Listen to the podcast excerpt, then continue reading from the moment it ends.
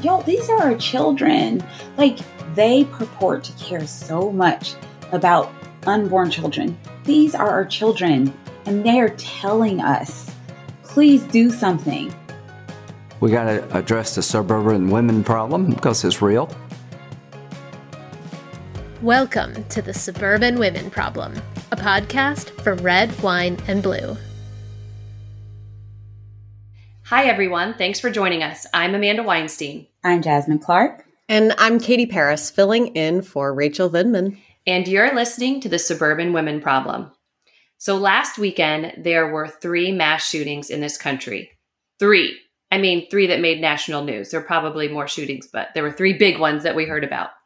And, you know, for the past few weeks, we've been talking about Roe v. Wade, and a lot of the same people who want to take away our right to choose also want guns in the hands of every American, all the guns, all the time. You get a gun, right?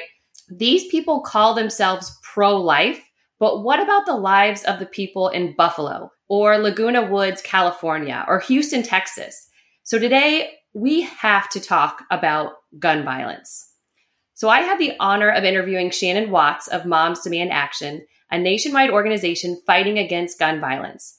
And before that, we're going to talk to DeAndra Dycus. DeAndra is a mom in Indiana who became an activist after a stray bullet left her teenage son paralyzed. She started an organization called Purpose for My Pain to support other families who have been impacted by gun violence, and she is so inspiring. But it's really bad news on top of more bad news lately. Ladies, how are we all feeling? I mean, not great. I mean, basically, in America, as moms, like, the deal is that we just send our kids off to school every day on the hope that because we live in a big country with a lot of people, that today and every other day, it's not going to be our kids. It's not going to be the school that they go to. It's not going to be the grocery store that we take them to after school. I know. Oh my God. We're literally in church. We are praying in church. I hope it doesn't happen right now in my church. Right. Because that's all we've got, because we have a Congress, a Supreme Court, governors, state legislatures who have refused to keep us safe, to do something about it, to do what every other country in the free world does to protect their citizens, to protect their kids. You know, people were peacefully protesting outside of the homes of Supreme Court justices, and within hours, there was a bill that basically said these people can have security, you know, if they feel like their life is in danger. Children have been getting shot, people sitting in church, you know, people shopping at the grocery store. One of those ladies reminded me so much of my grandmother, like I couldn't even when I was looking at the pictures. They don't have the benefit of someone saying this is so urgent that we are going to fix this within the next 24 hours. If we believe that Supreme Court justices' families deserve to feel safe, why do we not feel like the families going to the grocery store, or the parents who send their kids off to school, or the people going to worship? Why do we not feel like they deserve that same level of security? And if we do, then why do our policies not reflect that? Don't say you can't do something because I just sat there and watched you do something when a couple of people said, I don't feel safe. We have a nation. We have people within our nation that's saying, we don't feel safe. And everyone's got their hands up and saying, I don't know what we can do about it. There's nothing we can do. That's exactly right. They're choosing not to do something. We know this at this point. And I think it is a terrible irony that one of the victims, Catherine Massey, we can't hear from her anymore. But we actually can, because she sent a letter into the Buffalo News talking about how we needed better federal oversight for firearms, right?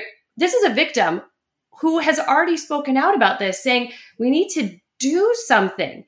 And I know you can do something, but you are choosing not to do something. And it reminds me of when we had the mass shooting in Dayton, and we saw our, the mayor of Dayton, Nan Whaley, who's running for governor now, we saw her stand up and demand, say, do something.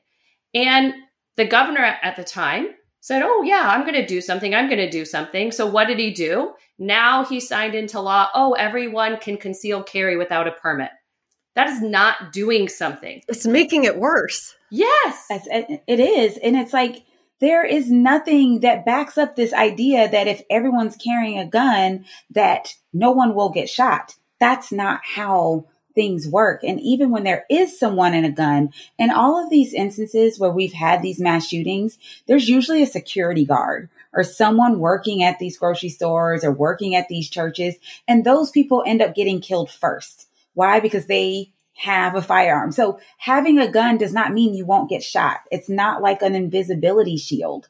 And having a gun actually increases the likelihood that you'll harm yourself.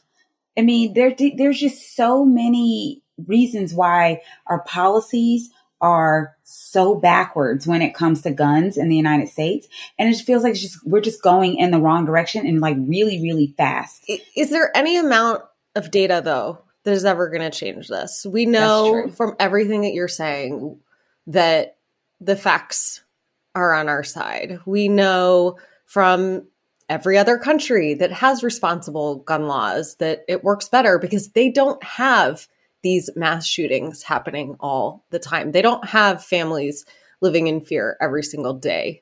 And yet these political leaders do nothing. We know that over 80% of Americans support common sense gun laws, like universal background checks, like all the things that sound reasonable. Well, they are reasonable and Americans support them.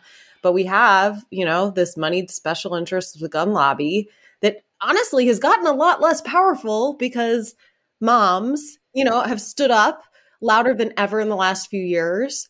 But what's going to be enough? Maybe we just need to get louder. Maybe we just need to get angrier because I know as a mom, I'm pissed. Me too. I'm pissed. I dropped my son off at school this morning and just had to hope that everything would be okay. And we get bad policy after bad policy. So now we have in Ohio, so my husband had to get more security for if your church needs it or if your synagogue needs it, right? And we have to, because that's all he can do because the Republicans refuse to do anything.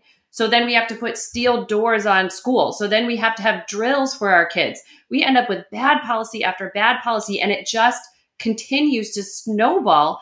And nobody seems to be willing to stop this now massive, snowball that is hurling towards us all. When you brought up the school thing, Amanda, and I think about when I was younger, the two drills we did were fire drills and tornado drills. The fact that we have normalized it to being the victim of a shooting is equivalent to being in a fire is ridiculous. Like, there are things that we can do prior to an active shooter going into the school and shooting people. But we decided we would not stop that train anywhere except for the point of once they're in the school, tell our kids to hide in a closet. Or, and these other geniuses mind, give everybody a gun. So now this kid who might also go to the school knows where all the guns are in the school as well. If 80% of Americans truly care about universal background checks, I really, truly wish that their votes reflected that. Honestly, like this whole pro-life thing, like, I'm sorry, you cannot be guns everywhere and pro-life at the same time because guns kill. I know. And there's a heartbeat there, right? Full-blown heartbeat, walking, talking little kid. It is just strange that heartbeat doesn't matter as much as the other ones that they protest. And some of this, I think, has to be us. And also it's our kids teaching us. When I look at, especially when it comes to what the kids that happened at the Parkland shooting, when I saw them stand up, it also made me think. So I lived in Colorado at the time of the Columbine shooting. We did nothing. We were like, wow, this is shocking and this sucks. And the whole nation saw Columbine and said, wow, that sucks. The entire nation did nothing. And when I saw those kids, it was this huge realization of like, holy shit, why didn't I do that? Like, why didn't the whole nation do what they did? Like, we're not all standing up and saying enough is enough. And they are doing that. And I can only imagine how it would have been different had we all stood up when Columbine happened. Another thing I want to point out, because we cannot ignore it. This kid had a manifesto, which basically said his whole goal, his objective in this shooting was to kill as many Black people as he could. And this was based on his belief in what we call the Great Replacement Theory, or GRT. And it is being perpetuated by right-wing media. And I know that we have freedom of speech in this country. I understand that completely. But people need to be held accountable for radicalization of people who then go out and do these things. Like, there has to be some accountability there. Imagine if we had the level of concern we have seen about CRT, right? Critical race theory. Imagine if we'd had that level of concern about GRT, Great Replacement Theory, which you've just pointed out. This is not just rhetoric online. People dismiss it as that. Oh, this is just, you know, kids talking, or even, you know, free speech, just, you know, people have different points of view on race. It has real life consequences. Absolutely. This is not the first time. This is not the first time we have seen, you know, online chat and evidence of individuals speaking this way, you know, white supremacy becoming not just talk. I think right now as a country, we all feel a sense of nothing's going to happen. Well, look, I think, though, to your point about the nation and how we responded after Columbine versus how these mass shootings grip the nation today, how we have seen, you know, Gen Z step up and show us the way, things have changed. And we have had things like, you know, there was a big victory in terms of making ghost guns illegal recently. There are these victories. They're not the victories we need, but things have happened along the way. And that hasn't happened because there has been an enormous shift in who we have in our leadership. There's no question the way we fix this is we win more elections. We have more people win because we vote for them, because they say, you know what, this isn't acceptable. We're going to start protecting the kids that are going to school every day and the families that are going to worship and to the grocery store. Like, just bottom line, that's just going to be a basic now in this country. We have to elect more people to believe that. But the only way that happens is by continuing for there to be the same kind of shift that has been happening since Columbine. You know, I mean, Moms Demand, you got to talk to Shannon Watts this week, Amanda. Moms Demand didn't exist. They've gotten so much done. And I think we just don't talk about it enough. We don't talk, those little wins. Jasmine, I know you've said all the time, like, it is so easy to like let go of those little wins. Like, the mass shooting happens, right? And we forget about all of the wins that Shannon Watts has gotten over the last year because we don't see other people stepping up as much, right? Shannon Watts is stepping up in a huge way, has stepped up in a huge way, and everyone in our organization, right? I think we want to see more of our legislators step up in the same way, but we also need to help them too. We need to let them know we have their back and we loudly support this and we are going to be loudly for all of this. And we need to help spread those wins. Here's the wins we need. Here's the wins that we have. And I think that is really, it's hard to get that narrative through because it's so easy to spread 1,000 lies a minute. Sometimes I think the problem is that we only hear our leaders talking about gun violence when there has been a mass shooting. The reality is that there are shootings happening every single day in this country. And us moms, we're talking about it and we've got to get louder on a day-to-day basis. One thing that I really love about our Facebook community, SWEEP, is that we hear consistently about this issue. And just in the last few days, there have been some really important conversations about this subject. We have a couple of those comments that we wanted to share. You guys see those? I'll share one. So Lisa wrote, as a retired teacher, I can say that active shooter drills were my biggest job-related nightmare. I did them with second and fifth graders. It's a huge weight to hold the safety and well-being of 34 kids in your two hands. Oh, that is rough. And I have, you know, friends who are teachers who have said things like, am I supposed to choose to, you know, have my kids without a mom? And that is just a terrible, oh. Yeah. So Maria in Kentucky wrote, my college age daughter hates going to the movies because she always feels like she needs to be on high alert. I have that same fear. Yeah. Finally, Phyllis wrote, my grandson came home from an active shooter drill in second grade, devastated because he sneezed while they were locked in the bathroom. He said, if that was a real shooting, it would be my fault if we all got shot.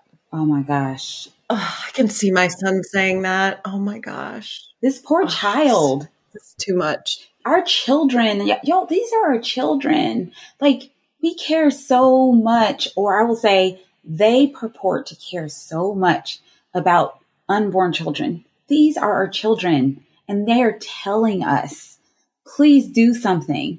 And it's silence. Oh, as terrifying as it is to think about active shooter drills and preparing for the worst, for some families, the worst really does happen. So I think we should bring DeAndra on the pod now to talk about her personal story and the work she's been doing to support other moms in her fight against gun violence. Hi, DeAndra. Thanks for joining us. Thank you all for having me. So you're a mom, you're a speaker and an activist. You started your own nonprofit. You wrote a book. You do so much, but it all stems from one stray bullet on one tragic day. Could you tell us what happened to your son? Yes. So on February 1st, 2014, my oldest son, DeAndre, was at a birthday party, dancing, having a good time, probably flirting with girls. And a stray bullet flew through the window and hit the back left of his skull, leaving him what we call a nonverbal spastic quadriplegic. So Dre is paralyzed from his chest down, and he no longer can hold a conversation or speak any kind of words. Oh my gosh. That is every parent's worst nightmare. Oh, I wish we could hug you right now. So DeAndra, we hear a lot about gun violence and guns and things like that, but you have firsthand experience. So what do you wish people knew about gun violence? I wish people knew that, once it's, done been a news flash or a news story, there are so many lives impacted by the journey, whether someone survives or someone is shot and taken. There's so many layers to it in the aftermath of gun violence and what aftercare looks like. What does court look like? What does doctor's appointments? Every aspect of my life changed when my son was shot, even though he survived. So I get the comment, oh, you're so lucky, or at least he's here. And I'm like, absolutely. I'm so grateful. I'm so blessed. But do you know what that looks like to have a child that survives but needs 24-hour care? So what I say is, it is so far beyond the moment. For so many of us, it's a lifetime. Wow. Yeah. DeAndra, you wrote a book. I love the title, Beautiful Resilience: Stories of Inspiration on Living Through a Mother's Grief. And it's got stories of other moms, just like you, who have experienced just these heartbreaking loss. Is there a story from another mom in your book that you could share with us that just stays with you? Of course, they all impacted me. It was a very heavy project that I put together, but there's a mother in there, Miss Pamela Wooden. She's here from Indianapolis like I am, and December of 2015, she lost her youngest child to gun violence by way of police action shooting. He was having a manic episode and he was killed. But then in 2018, she lost her daughter to gun violence. It's still an unsolved case. And so, I don't know what it's supposed to look like to lose two kids, but she's just not someone that carries it in a very grievous way. She has so much joy. She encourages so many of the women that are a part of our support network. And so her story really speaks volumes to me. This sticks with you. The gun violence is not anything you can just forget for a day. This is something that you live with every day, but it can feel like our country reads it in the news and then forgets about it the next day. At least for me, it feels that way. And it feels like we just go about our day. What can we do so that we don't forget, so that we can help you in your cause? When you do see that it's on the news and there's no follow-up, there's always, I tell people, there's a lot of power in social media. Send positive thoughts, send prayers, send text messages. Be a part of advocacy. Get involved with your local Moms Demand Action, Everytown chapters, somebody who's doing something every single day, or just do your piece and just be kind. A kind social media post, a post that says, hey, I know we may not have had a follow-up to your story, but just know I'm thinking about you. I have a new role here with the city of Indianapolis. I'm a program director for non-fatal shootings for advocacy and support. And as I'm calling these families, they can't even believe that somebody from the city is calling them to say, hey, how are you doing? It goes a long way. When you talk to a mother who's standing by her son in the bed, or her daughter who's I just talked to a family getting ready to go into surgery, and she says, I can't thank you enough for reaching out this morning. And so it's those little things that mean so much to families. And it means so much to me as a mother if I just get a quick text and say, we're thinking about you and Dre, you're in our continued prayers. Wow. Oh, that's a great idea. Gosh, DeAndre, I feel like you've given us such clear advice. You know, as moms, we need to be there for other moms on, you know, the big days and all the days in between. But you know what? I expect even more than that from our leaders. What message can we carry to our leaders to get more action on this issue? We wouldn't have made any progress at all if it wasn't for moms like you. How do we keep moving forward? How can we have your back in this fight? You know what? For moms who have not been impacted by gun violence, I think it's incredible when you keep showing up and linking arms with survivors of gun violence. So that's my greatest advice. Keep showing up, keep linking arms, because we never want to see you walk these shoes. I'm so happy to have a nonprofit. I'm so happy to be a part of Moms Demand Action, but it doesn't make me feel good when there's a new survivor story. And so whatever you can do to just simply show up and support, elevate your voice as a concerned mom as it pertains to legislation and getting universal background checks and things of that nature. Just keep showing up. That is the best thing you can do. That says, from mom to mom, from mama bear to mama bear, I hear you, and I'm here to support you and love you through this journey. Because the truth is, we don't want anyone else added to this club. And in order to stop that, it's going to take all of us, survivors and non-survivors of gun violence. Well, we're good at that, aren't we, ladies? Showing up for each other. Oh, yes. DeAndra, we want to thank you for joining us today. I thank you all so much for having me. It's just always my pleasure to be a voice and to share Dre's story and to support other moms. It's definitely become my life's work. Well, we're glad you're here. And love to you and Dre and all your family. Thank you. Bye-bye. Now we're going to take a quick break. And when we come back, we'll have my conversation with Shannon Watts. We recorded this interview before the events of this past weekend, but unfortunately, this is an evergreen topic in this country. So everything she says is still just as true right now as it is basically any day. Our interview is coming up after the break.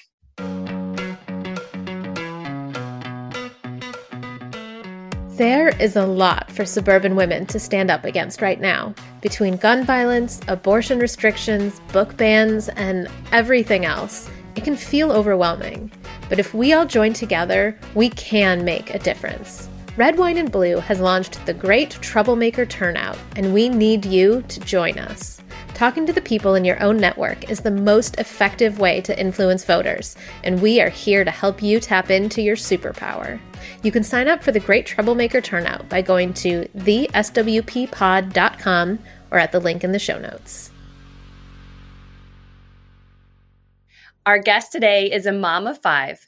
After the Sandy Hook tragedy, she founded Moms Demand Action, a grassroots organization that fights for public safety measures to protect Americans from gun violence. She's also the author of Fight Like a Mother: How a Grassroots Movement Took on the Gun Lobby and Why Women Will Change the World. Shannon Watts, thank you for joining us on the Suburban Women Problem. Thank you for having me. So, the day after the horrible tragedy at Sandy Hook Elementary School, you started a Facebook group to have a conversation about how we can reduce gun violence. And today, Moms Demand Action has a chapter in every single state. So could you tell us what that journey has been like for you? Yeah, it has been quite a journey. I was a stay-at-home mom of five in Indiana when the Sandy Hook school shooting happened back at the very end of 2012. And, you know, I was a corporate communicator. I was taking a 5-year break from the corporate world to get my kids through middle school, which, as any mom knows, is a full-time job in itself. Rough period, I've heard. I don't have experience, but I've heard. Well, just wait. It's interesting times. But I thought I was going to go back to work. In fact, I'd already started looking for a job, and I was at home folding laundry, saw the breaking news on my television that there was an active shooter inside an elementary school. And like I'm sure you and everyone else in the country that day, I just couldn't stop watching television. I couldn't fathom that 20 children and 6 educators had been murdered in the sanctity of an American elementary school. And the next day, after a lot of tears, I was angry. And I thought, you know, there's got to be something out there like Mothers Against Drunk Driving. It was so incredibly influential to me as a teen in the 80s. And I got online and I couldn't find anything like that. There were some state and city organizations, almost all run by men. There were some Washington, D.C. think tanks, also run mostly by men. And I wanted to be part of a badass army of women. You know, that's what I've seen get so much done in this country time and time again. And so I just created a Facebook page, not trying to create an organization, just to have a conversation. And, you know, if you know anything about type A women, which I'm sure you do, it very quickly became the largest grassroots movement in the country. Dang, that is such an unmet need, right? And you saw it. I love that you, as a woman, were like, look, women out there want this organization. And if not, you know, me, then who, right? It's going to be me. And if not today, then when? It's going to have to be today. And I love that you did that. And it's really amazing the work that has come from your organization and the work that you've done. So part of the work that you've done is debunking myths. And man, are there a lot of myths around gun violence and policies to combat gun violence. So we are all about combating misinformation on this show. What are some gun myths you frequently have to debunk? Oh, you know, there's just so much misinformation out there, in part because the gun lobby has a 30-year head start. And, you know, there's this idea that somehow more guns in more places will make us safer. Let's be clear. If that were the case, we would be the safest country in the world. We have 400 million guns. We have very few gun laws. And in fact, we also have a gun homicide rate that is 26 times higher than any peer nation. And that's because we give easy access to guns to people who shouldn't have them. You know, for example, domestic abusers. We know that if a woman is in a home where there's a gun and there's a domestic violence situation, it makes it 5 times more likely that she will be killed by a gun. When we look at the data, it shows, and this is pretty intuitive, but you have to have this data because otherwise you're having this emotional anecdotal conversation. States with weaker gun laws have higher rates of gun death. And strong gun law states have lower rates of gun death. Again, intuitive, but data bears this out. And, you know, we have seen record gun sales in the past few years during the pandemic. The Trump administration made sure that anyone who wanted a gun got a gun. Now, pretty much every country is dealing with the COVID crisis. Only America has given its citizens easy access to guns during that period of time. And what are we seeing now? Record levels of gun violence, record levels of gunfire on school grounds, record levels of road rage shootings involving guns, a huge, horrible crisis of youth suicide, particularly with guns, and also unintentional shootings where children are getting access to guns in their homes and shooting themselves or others.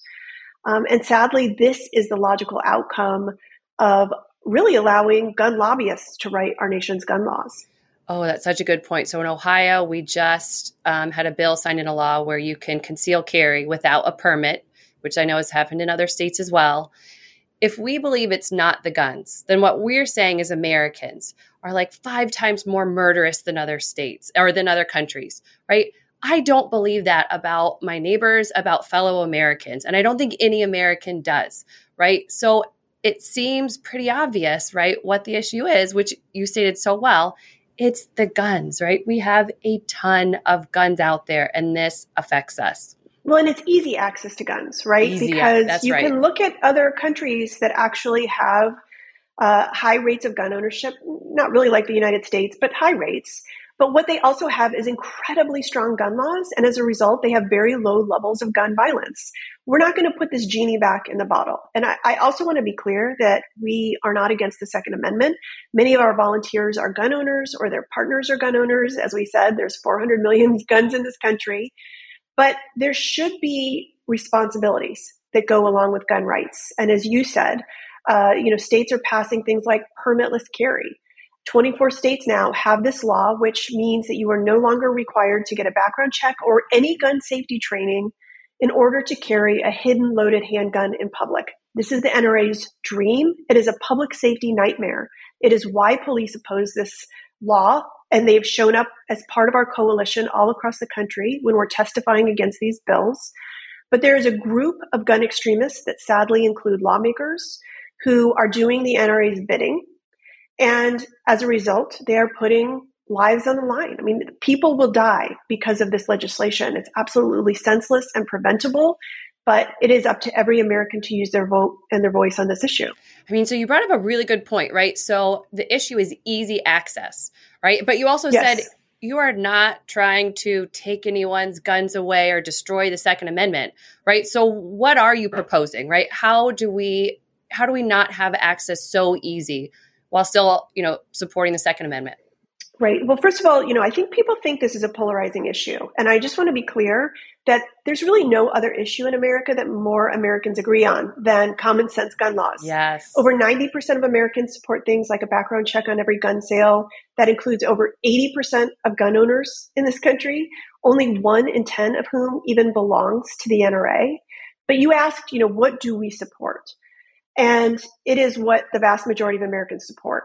It is something like background checks on every single gun sale, right? So the opposite of permitless carry, which is if you are going to carry a hidden loaded handgun in public, you should have a background check to make sure that you're not a domestic abuser or a minor. And you should also have to have training. There should be some standard of gun safety training.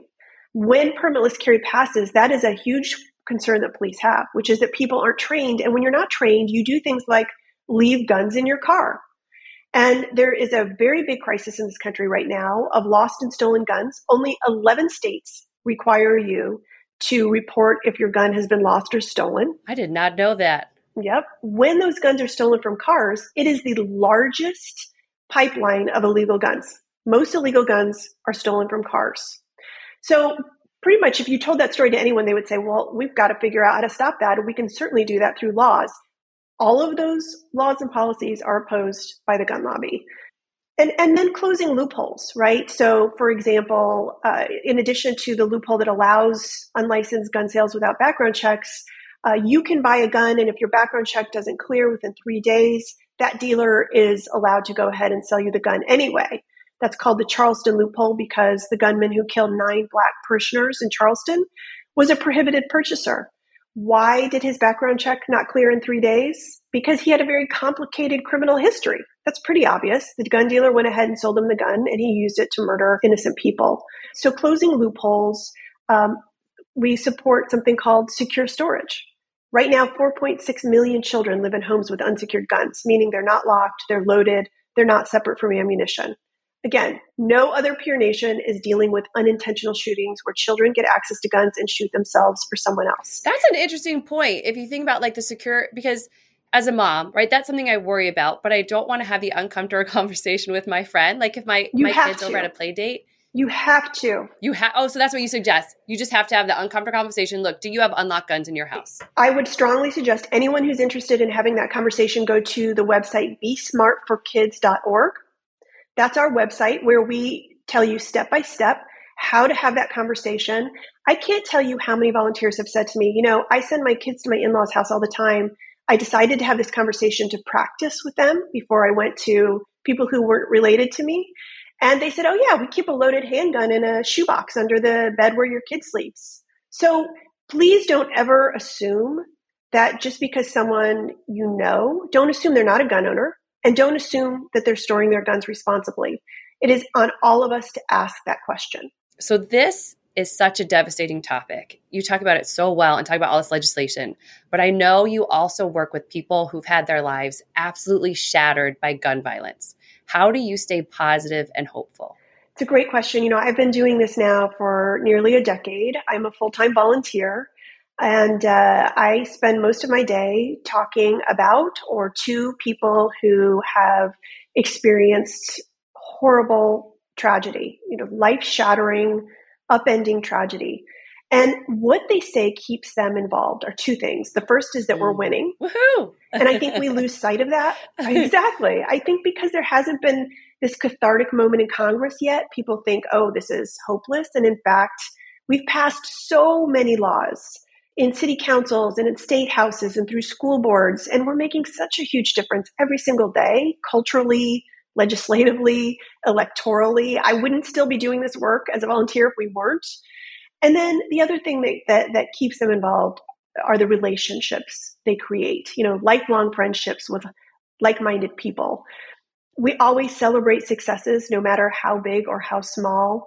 And we talk a lot about self-care, right? You have to prioritize your own well-being, your family's well-being. There have been many times, you know, I write about this in my book, Bite Like a Mother.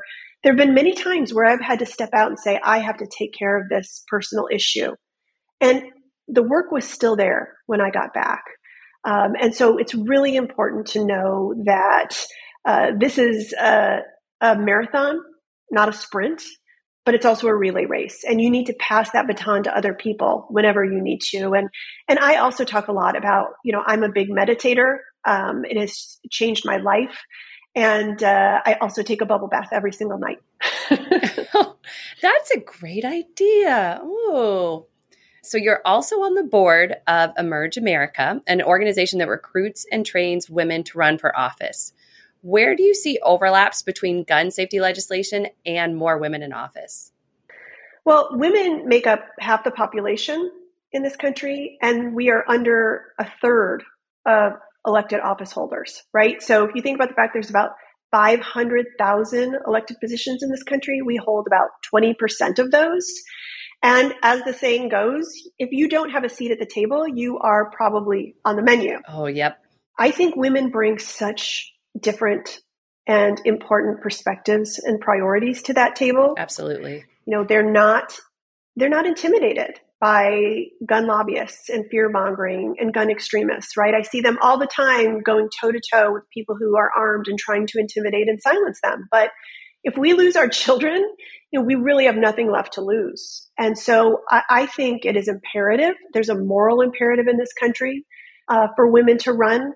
If you spend any time in a state house, you realize, you know, some of these people have the IQ of a rutabaga.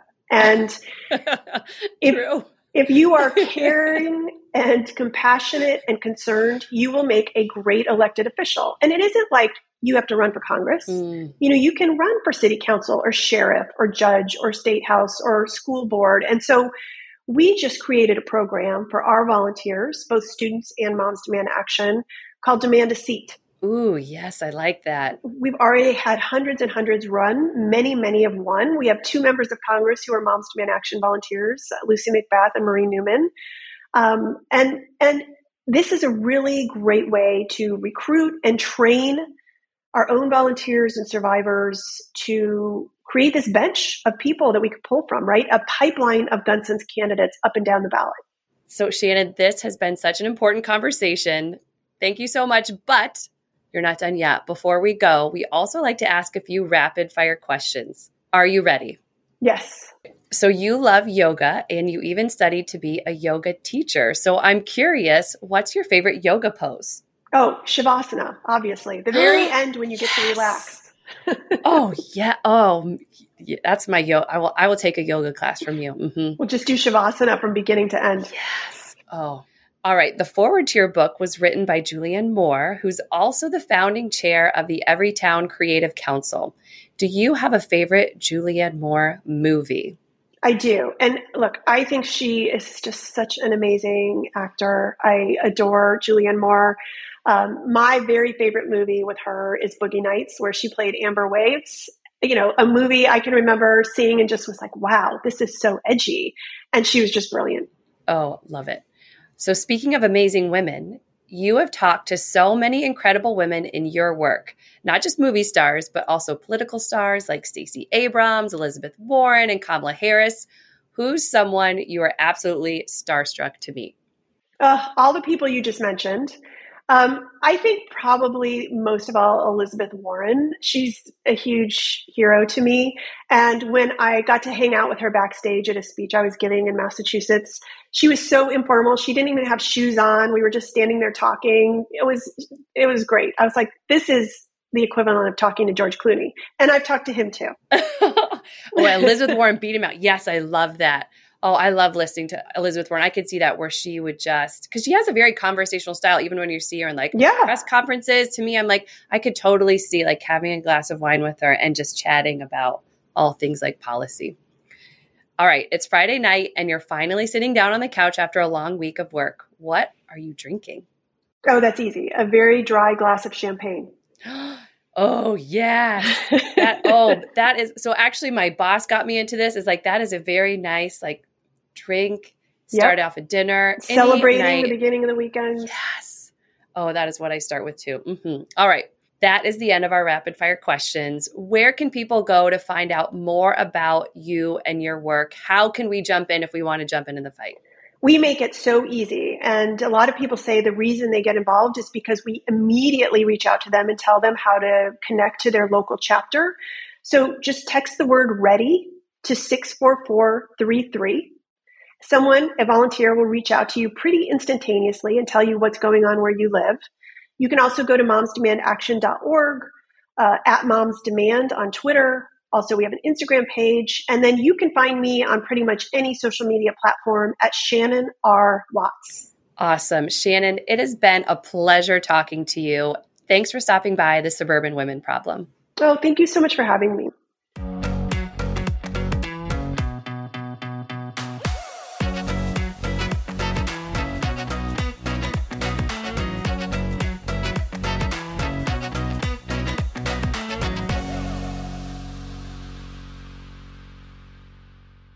Welcome back, everyone. Amanda, thank you so much for that interview with Shannon. I really needed to hear her words and her strength today. It was really great talking with her. And I learned so much that I didn't realize, like, that she was doing, the legislation that needs to be done, that's not done.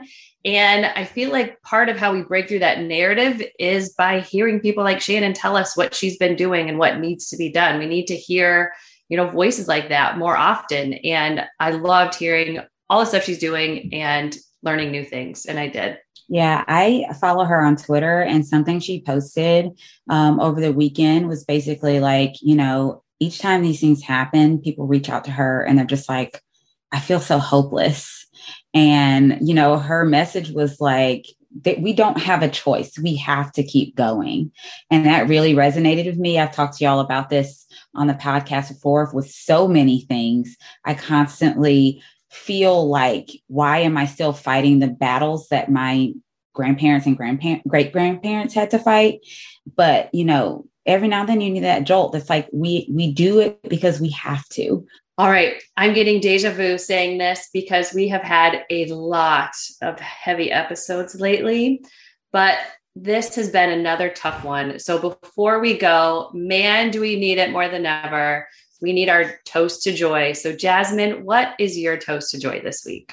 So my toast to joy this week was being able to get all dolled up and go to our Democratic state dinner that we have. So like the state party puts together this annual dinner, which will now from henceforth be referred to as the Carter Lewis dinner after Jimmy Carter and John Lewis. Love it.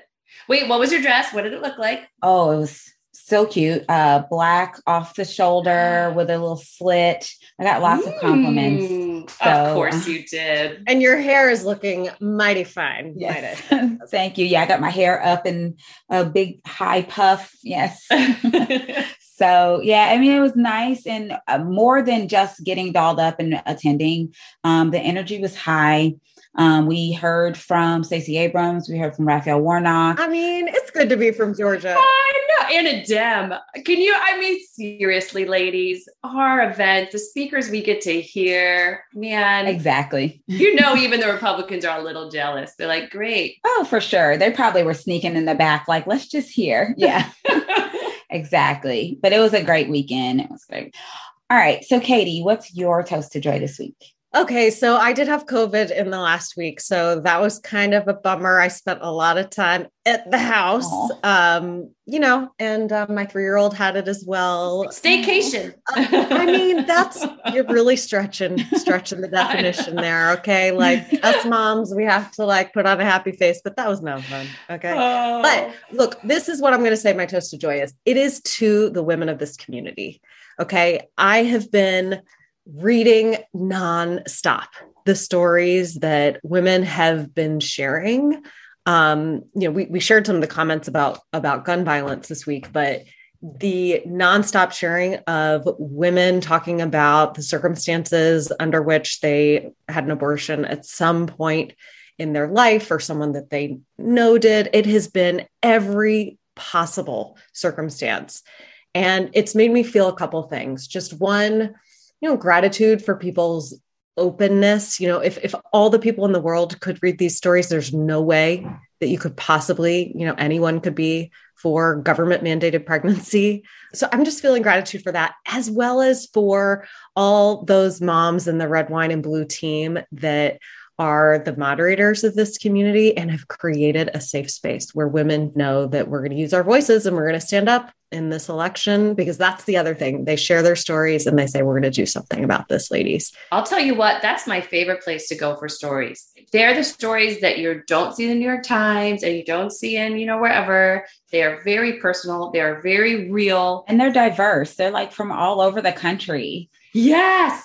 I was just thinking that. So I really loved today when DeAndra was reach out to someone, who has been affected by this. And I was thinking about I should do that. I don't do that as much as I should do that. And I've, the stories I've heard on SWEEP are really important. And so I actually have a friend in high school who was killed by gun violence. And I think about him often. It was really the first time I was ever affected by it. And those stories matter and those people matter. And I think that his mom would love me reaching out to be I know you probably think we've all forgotten about your son, but I haven't. I still think about him occasionally. Do it, Amanda, and come back and tell us how it goes. I'm going to see if I can get a hold of her. I know I already circled. Yeah. So his name is Lane Steele. I loved him very much. I know. So I'm going to reach out to his mom, and I just never thought about that, to let you know, I haven't forgotten about him. I never will. Yeah. All right. So my toast of joy is, to all my helpers. So I had a little mishap with self-care gone wrong. Sprained my ankle, pretty good sprain. And my husband was in Columbus, ironically, meeting with some nurses on the Capitol to really help with how we treat our nursing and healthcare staff.